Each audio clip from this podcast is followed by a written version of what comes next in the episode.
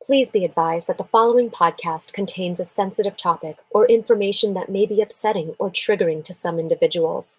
Please listen with care. And if you are in need of assistance, please visit worktobewell.org. That's work, the number two, bewell.org for free wellness resources and crisis lines. Or call 1 800 273 8255 if you are in urgent need. Please don't suffer alone.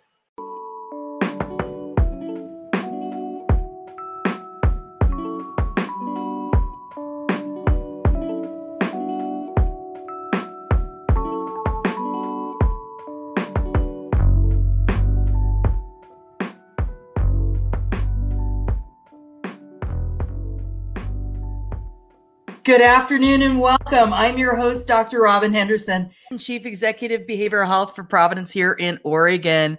Welcome to Talk to Be Well, where today we've got some special guests from the Work to Be Well National Student Advisory Council, Dominic and Kiana. Welcome so very, very much. Today, we're going to address racial trauma and how it's affecting youth in our communities and, and our mental health, because the reality is, it's affecting everything. As a reminder, the information provided during this event is for educational purposes only and is not intended nor implied to be a substitute for professional medical advice, diagnosis, or treatment. Always seek the advice of the advice of your care provider or other qualified health clinician with any questions you may have regarding a medical condition.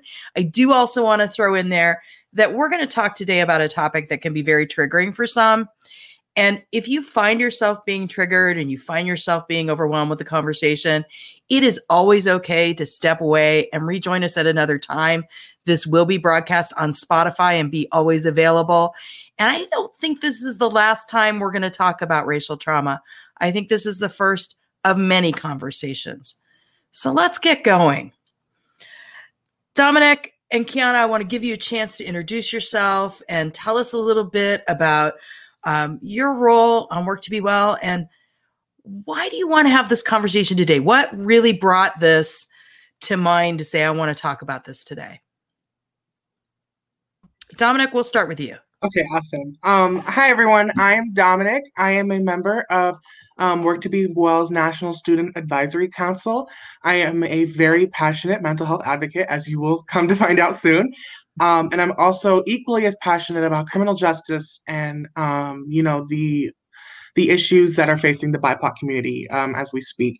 And today, what brought me to this topic was obviously its its need to be discussed, um, especially in recent events in recent light with the you know the verdict of the Derek Chauvin trial, among ver- among other um, events that are extremely important. I thought that it was probably the best time right now to discuss, you know, what racial trauma is, how it's affecting BIPOC youth, how it's affecting everyone. Um, how can we um, combat it and how can we support victims of it? So, yeah, that's what I'm here to do. I'm here to help support any BIPOC youth that um, may need it and to, you know, shed a light on this really important topic. Well, hi, my name is Kiana. I'm from Maryland, and um, one reason that brought me here was because of mental health justice and equity in minority populated populated communities.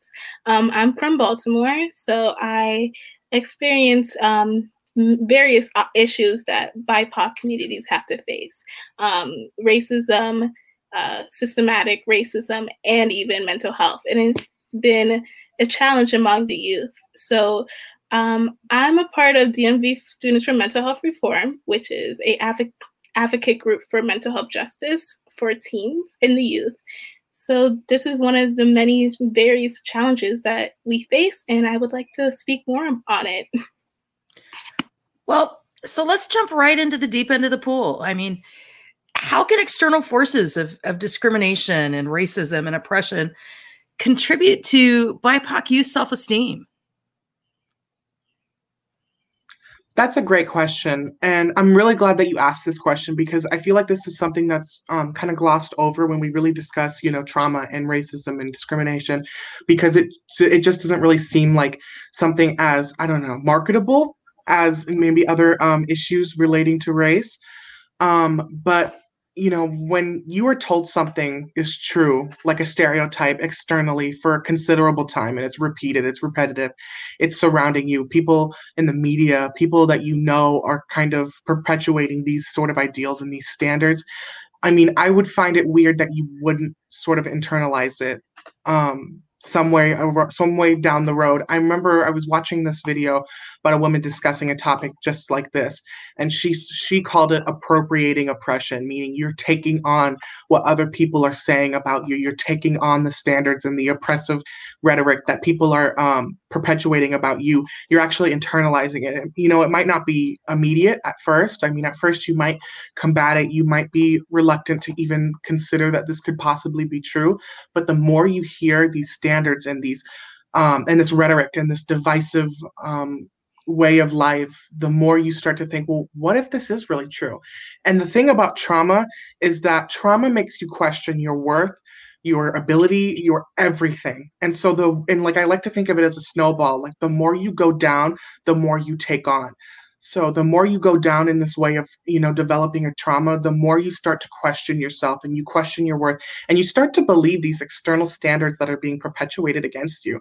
So that's how you do it. Honestly, you get bombarded with enough um, with enough racism and enough discrimination to the point where you start to believe that hmm, maybe this is true. Maybe I am somehow different or inferior because of something I am or something that people think I am. So yeah, I mean that's how I think that you you know, internalize external oppression. I would have to agree with Dominic on that one. I feel like um, with racism, we face an image that we don't identify with. And we also question our morals and our beliefs and our self worth and our esteem.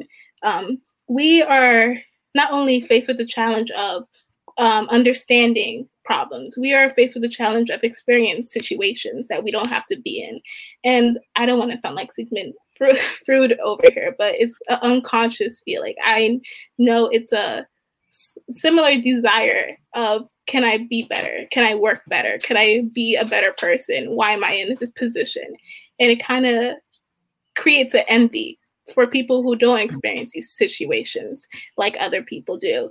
And it creates a challenge. And not only racism, there is problems among the BIPOC community like colorism. That's also something that people experience is why am I not the stereotype or why am I not the person who is idealed or want? And it creates the balance of self-esteem to go down. That's so Kiana, you, you used a term that I think some of our viewers may not have heard before. Can you talk a little bit more about colorism? Okay. Yeah, absolutely. So colorism is basically the standard um basically the standard beauty for a community. It's what makes you so it's kind of of what we sp- are supposed to look like. Um, for Black people, it's could be light skinned, uh, fair tone, small lips, small eyes, you know, a certain body shape it can go beyond color, but it's most likely the challenge of being another skin that's not idealed or accepted by the community. And it's a stereo, not only a stereotype, but it's something that can be de- derogatory because it's reflecting on other people towards you. And it's kind, it's very similar with racism. It intersects on that level of being ra- flawed and not accepted and criticized for something that you are out of your control. I really appreciate that because I can see how that just infuses into low self-esteem and all of the all of the external messages that can drive and really impact a young person's mental health. I, I also see, you know, the media and what the media is bringing to this conversation. And uh, are there pros and cons of the media's spotlight on the trauma and the brutality and other related topics. I mean, is is there a good side to how the media is managing this, and and what could the media do better?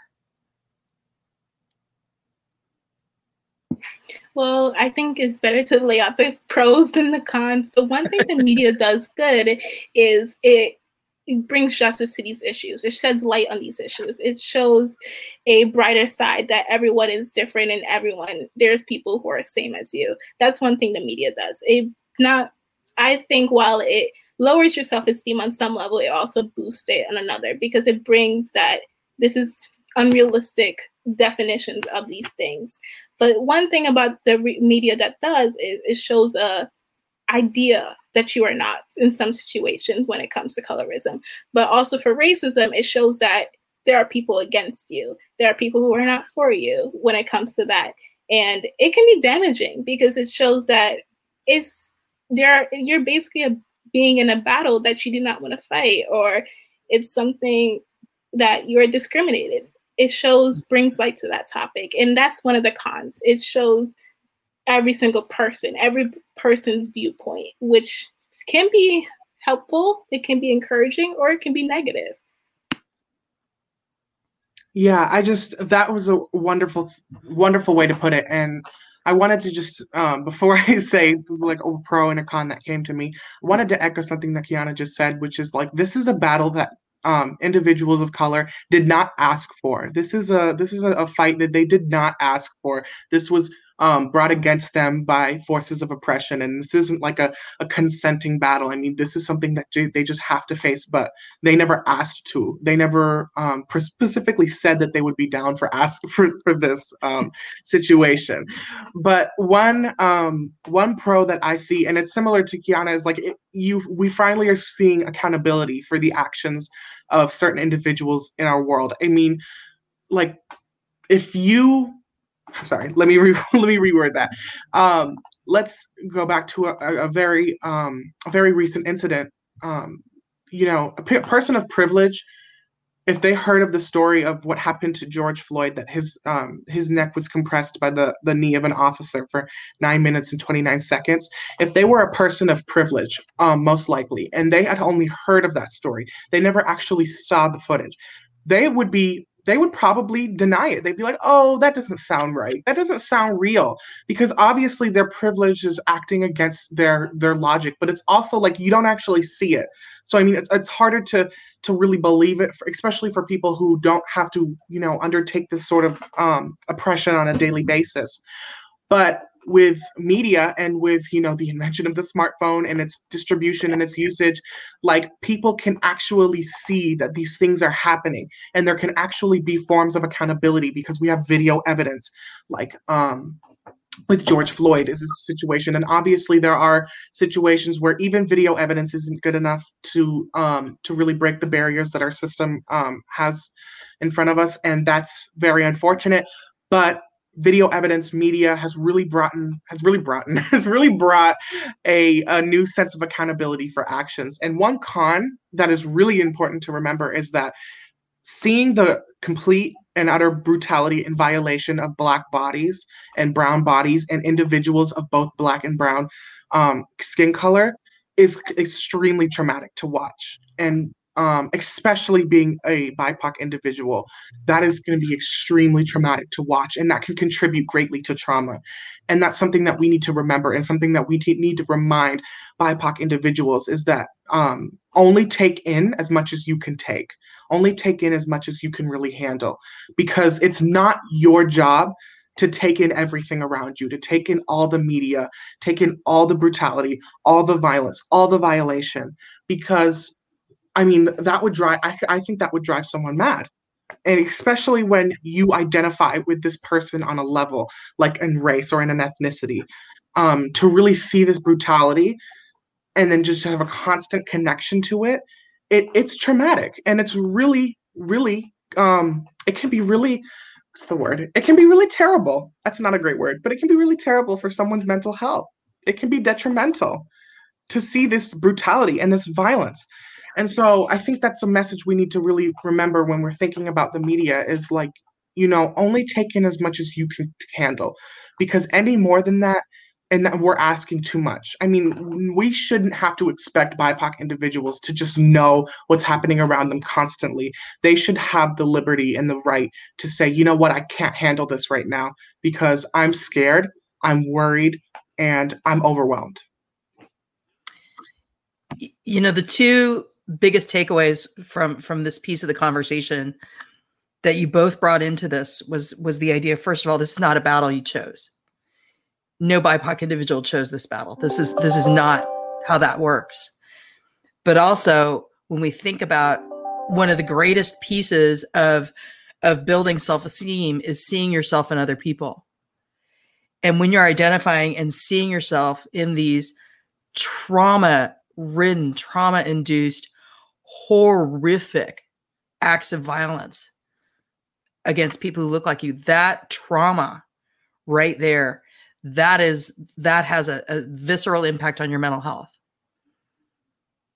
And and the fact that you're recognizing that and lifting that out and giving people permission to step away and not be responsible for all of that i think the other the other piece that i would say that you are not responsible for is you're not responsible for educating people of privilege either that is their responsibility. But I see more and more youth being put in positions of having to take that on. So, how do we move forward? How do we begin to separate self worth from the things that you both have so eloquently identified? How do you do it?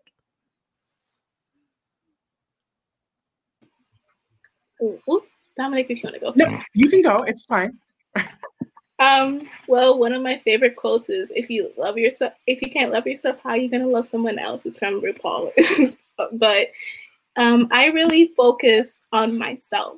You know, I don't focus on the outside world. You have to be able to this this like deconnect that norm, social norm, and so trauma and news and the media and um, things that are happening outside the world from yourself. You know before you can be able to tackle these issues confront these issues you need to be able to have those barriers on on the fact that you know i am a better person. I know myself even though people are harmful or um, have negative views towards me i am well, i am only in charge of myself. And you have to be really able to connect that that thought in your head you know whether it's um, focus on yourself environmentally, going to working out more, or going places, or communicating with people, or having talks with your friends. I feel like distinguishing that you are better and you are more how like you're more powerful than you think you are and you're better than what people are coming up with on you i think that's the better way to be able to handle that. And one day, when you get faced with this racism, you're able to identify racism as acts of violence because of other people, not yourself. Which I feel like is the main factor on the this emotional trauma is that you know you think that you can do something else to prevent that, but sometimes is that's not the case at all. It's other people once you identify these things, I think it can help with dealing with it and handling emotional trauma. Yeah, I mean, I just want to echo. Um, I want to echo what Kiana's saying is because it's really important. Is that you actually have to disconnect yourself from mm-hmm. standards in the media and everything that is going on around you because um, that's how they feed how that's how they feed your trauma. I like to think of that's the media that's how the media can feed your traumas by showing you these standards and really eh, um, really exposing you to things that are very harmful. And the first step like kiana had mentioned is really disconnecting yourself from it. And that can be you know positive it can be out loud or um, inside your head like affirmations like if you hear a standard or stereotype thrown at you say no that's not true you can actually i mean sometimes i have to say it out loud just to really hold that space and really really affirm that that is not true and that has that is not connected to me. And i think that it's our job as advocates of mental health to really, really, really ha- hammer, hammer, hammer in the um, the truth that what people believe about you is completely independent from your worth, and what people think and say about you is completely different and is not at all related to your personal worth, and it never should be. And if it ever is, that is not a good situation to be in. I think it's our job as advocates to really, really, really stress that two are independent and that they should never be relating. And we have to really stress that um, people need to start you know cutting themselves from these standards and not taking them in not appropriating them not internalizing them and we need to be giving them resources to help their trauma like the racial trauma um, toolkit and the black muslim trauma toolkit and um, the instagram the collection of asian mental uh, mental health the asian mental health collective on instagram um, Asian American resources for COVID related mental health stress, Liberate. It's a free uh, meditation app for BIPOC individuals. There are so, so, so, so many resources that can be helpful to actually divide yourself from these standards and these oppressive forces and really start to build up your own worth and then heal your trauma on top of that. So let's so let's go into this. I mean, what is what is racial trauma? You brought up all these great toolkits and all these great, you know, resources. Some of our viewers may not be familiar with the term racial trauma. Yeah, I mean that's a great question. Um, and you know, a lot of the resources that I've named off, and some that you're going to see coming up across your screen, they really go into depth about what racial trauma is.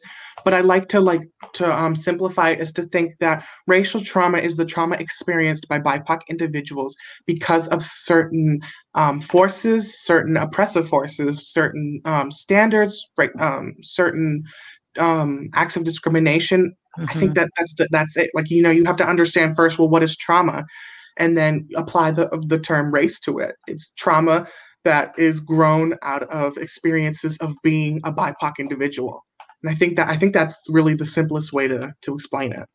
That's yeah, um, I think I would define it a little bit different. I think it's the trauma again. It's just trauma with race, but it's a trauma due to a BIPOC's communities due to the effects of white supremacy and systematic racism. I like to see it as different. It can be also another factor. It doesn't have to be that you experience racism firsthand. It can be that you are in another position than what the norm is or what more privileged adult people are. And it's things that you have to suffer because of that. For example, jobs. You're not getting a job. Um, you're rec- you got your a record and you can't you don't have the same rights as a regular person or standard person would have. Many things can still be considered as racial trauma even though you haven't experienced these things. It can be simple as news. You know you watch news you see the things that are happening outside in the world and you develop this impersonal trauma with it. So i just like to consider it the effects of what systematic racism and the problems that we have in America and in the world in general than um, with the certain topic of racism and um, injustice. So, so given all of of the issues related to racial trauma and putting yourself out there the way that you two very much put yourselves out there, um, you know, I, I live in Portland, Oregon, in, in an area that has been uh, experiencing protests and upheaval nearly this entire time.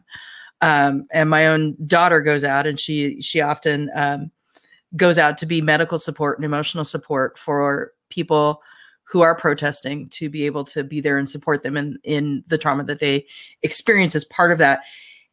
Is it worth standing up to racism and discrimination and oppression if it's going to have an impact on your mental health? because you know I've I've watched I've heard some of the stories as she comes back in and talked about how traumatizing it is to stand up for your beliefs and what she sees and and and I wonder is it worth it? What do you think? To the extent that you can, yes. I think that I think that that question is definitely it applies differently to everyone because certain people have like there's an extent to certain how much people can actually handle from all of this. So I, I i always like to respond with to that question with to the extent that you can. Meaning like if you can go to a rally and you feel like you can actually handle that and it won't lead to like mental exhaustion and you can post resources and you can you know volunteer for organizations i mean that's great. But if all you can like muster because you are just so exhausted and you are dealing so terribly with trauma is a post that's fine. I mean, honestly, what you can do as a BIPOC individual is do as much as you can to the extent that you feel comfortable, that you feel safe, that you feel like you aren't exhausting yourself. I mean, obviously, there are some times where you're going to be pushed into a zone where you're not completely uncomfortable, when you're not completely comfortable with it. But as long as you know your boundaries, your limits, and you don't overwork yourself doing the job that the system should be doing, which is fixing itself you are doing just as much as you can and that's all that matters is that you're just doing as much as you can. Because this isn't your job to alleviate this trauma and fix the system that's working against you. Your job is just to fight and to um, stand up to the extent that you feel is possible for yourself. Yeah i absolutely agree with dominic. Do what is right for you. I even in some situations i will tell you don't even bother because people can fight for you um, we have created a social movement of many individuals. We are reposting, I swear I see free posts every single minute on justice, on how to fight and resources and um, justice for this person and people like George Floyd. I used to see posts every day of George Floyd for until the day of the Derek Chauvin trial. And I think if you are in a state where you can't handle and you can't be in a position for too long and you know you're not able to do what many people or other people can do try to find someone else to support you. You know find a support team. Find a way of being building and getting justice for these things but also be in a position where you come first other than justice and standing up for what's right. You know you can't stand up for what's right and putting more things on yourself and you explode later. So it's definitely varies on the person and who you are, but I definitely think if I'm telling someone to do this, I think you need to know yourself first. You know yourself better than anyone else and find out what you can handle and what you can't. That is such very, very, very wise advice. I, I mean, that is the that is really at the crux of what you both have been saying today is is know yourself, put yourself first, and to the extent that you can, um, put yourself into the conversation. But you're not responsible for the conversation. And and I love that that messaging because I think that is, I, I think that can be very empowering. Um, how do you both manage racial trauma? You both experience this. How do you manage this? Um, for me, this is a very difficult question because it's a very hard thing to do. I mean, obviously, I am a person of color. I am not a um, a black or indigenous individual, so that I have certain privileges with that. But I still I have I have certain trauma experiencing certain things in my life, and um, all I can say is that one thing that I've struggled with a lot, and I'm very open about what I struggle with. I, I don't find the need to you know not disclose what I deal with because I'm not ashamed of it, but I have a, uh, an issue with internalizing um, out um, external stereotypes, like we've been talking about, or like the idea that because of my color or of my race, I'm inferior, and I have really, really hard time when I internalize that, and I almost start to believe it, and so I have to really. Um, for me at least, I have to divide myself from that rhetoric and then remind myself, no, you're not inferior because you are not white or because you aren't Caucasian or whatever you want to call it, or you're not this color or you're not this, mm-hmm. that.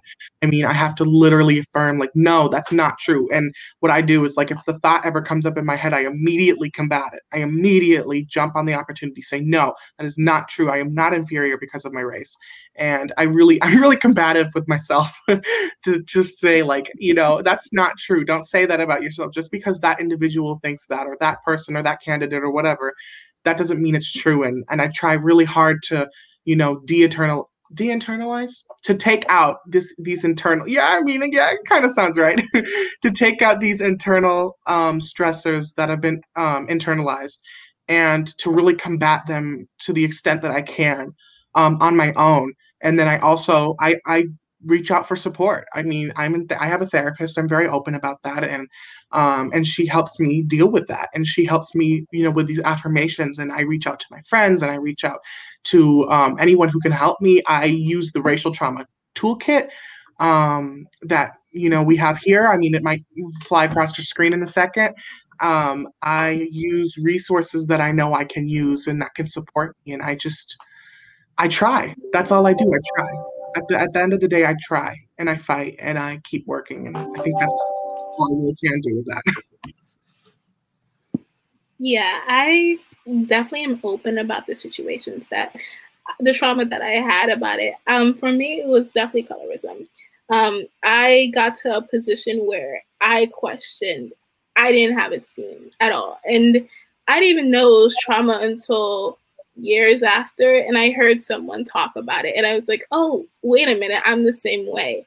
Um, definitely during middle school, I grew up thinking that I was not the definition of beauty.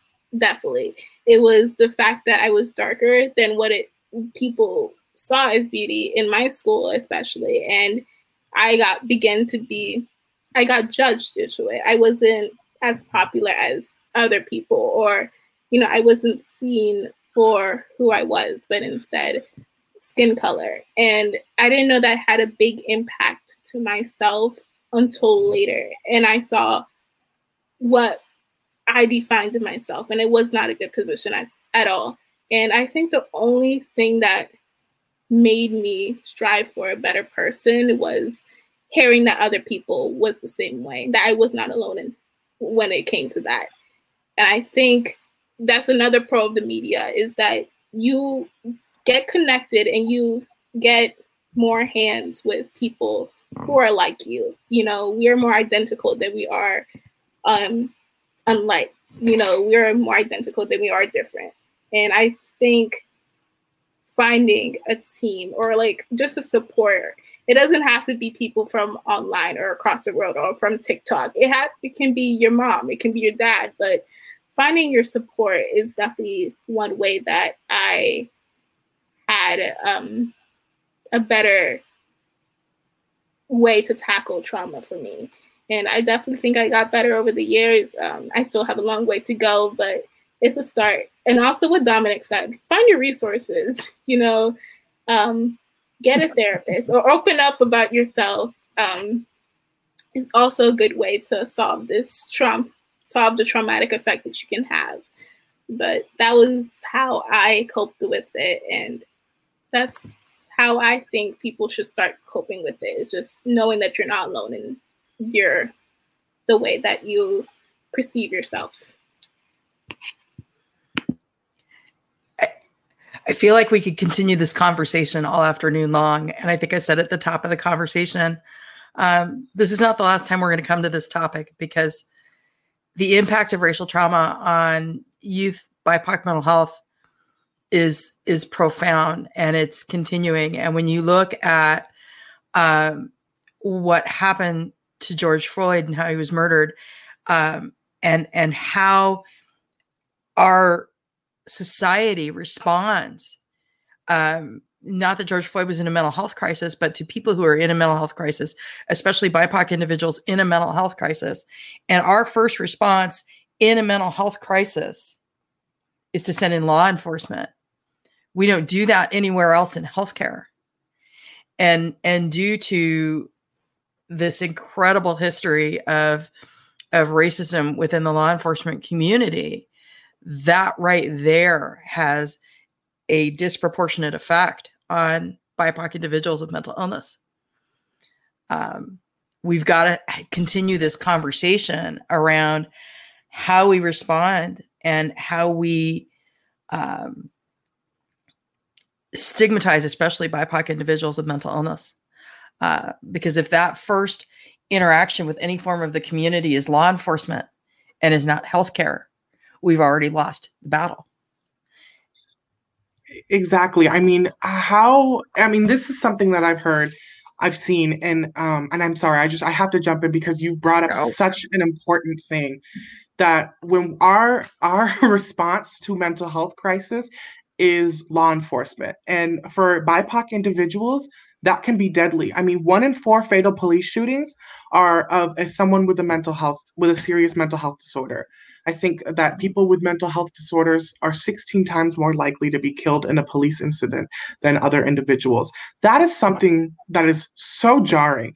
And what's even worse on top of that is that the largest institutions that are um, built that are built to support individuals with mental health issues or in a crisis are prisons. Those are our biggest institutions that are supporting individuals with mental health needs. And how is that ever going to be okay? That we are actually incarcerating people because of their health, and we are punishing people because of their health.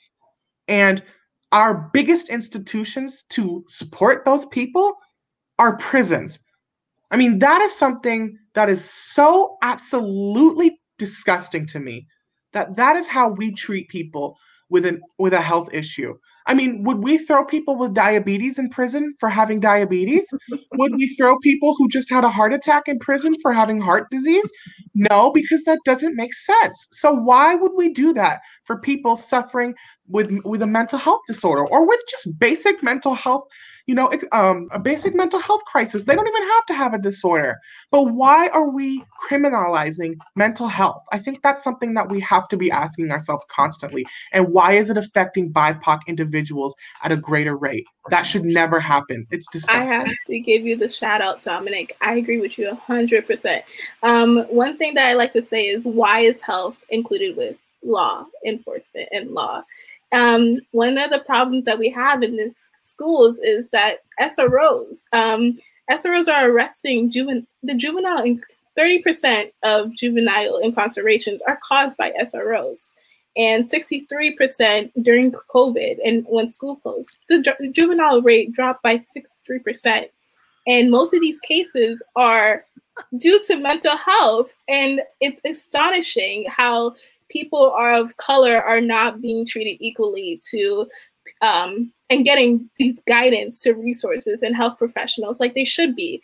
Um, there's the wraparound services have been around in every single school that is privilege based, but minority communities, and we're the ones suffering the most, and that's due to. And then we have the highest number of SROs in our school, and um, I see cases where these these are people who are suffering with autism on the spectrum are being handled by the police because the teachers don't know what to do and they have to be picked up in a in at a police office. There's literally no excuse to to it whatsoever. And I like to say that they would rather put handcuffs on someone than treat someone because I don't know why. It's um kind of and this is what's causing the distrust between mental health and people of color because they are seeing that as soon as you get seek help, you end up in these positions. As soon as you try to help yourself, you end up in these positions. And it's not because of mental health. I have to see that. It's not because of mental health. It's how the government portrays mental health. It's how the, the government acts on mental health. And that's kind of my rant, but there's literally no excuse the matter whatsoever. And this is what's causing more problems in this society and this needs to be acted upon. Well if the two of you are willing i would love to have you come back and have this conversation. I mean let's spend let's spend an entire episode and let's talk about this this interaction because i think this is really at the crux of of what we're talking about in terms of the bipoc experience and mental health and and this issue right here um, is one of the biggest part of the problem that you as youth mental health advocates candidly with your voices have the ability to change I, I want to thank you both so much for coming on today because we could keep going for another hour and they're going to kill me in a minute. But thank you, Dominic. Thank you, Kiana, for your honesty, your passion, your bravery, sharing your experiences so openly about who you are and being part of the National Student Advisory Council and being part of the Talk to Be Well family. I also want to thank our listeners for hanging in there today, uh, sending in your questions. There is a rich, rich volume of resources in the commentary along with this that we will add in when this goes out to Spotify. And we will also include these resources in our Work to Be Well uh, uh, website. Sorry about that. Our Work to Be Well website. If you have other questions about mental health and seeking resources, you can always check us out at providence.org. And again, please refer to our resource lists at worktobewell.org. That's work the number two, bewell.org. I am your host, Dr. Robin Henderson, and this has been Talk to Be Well. Be well, everybody.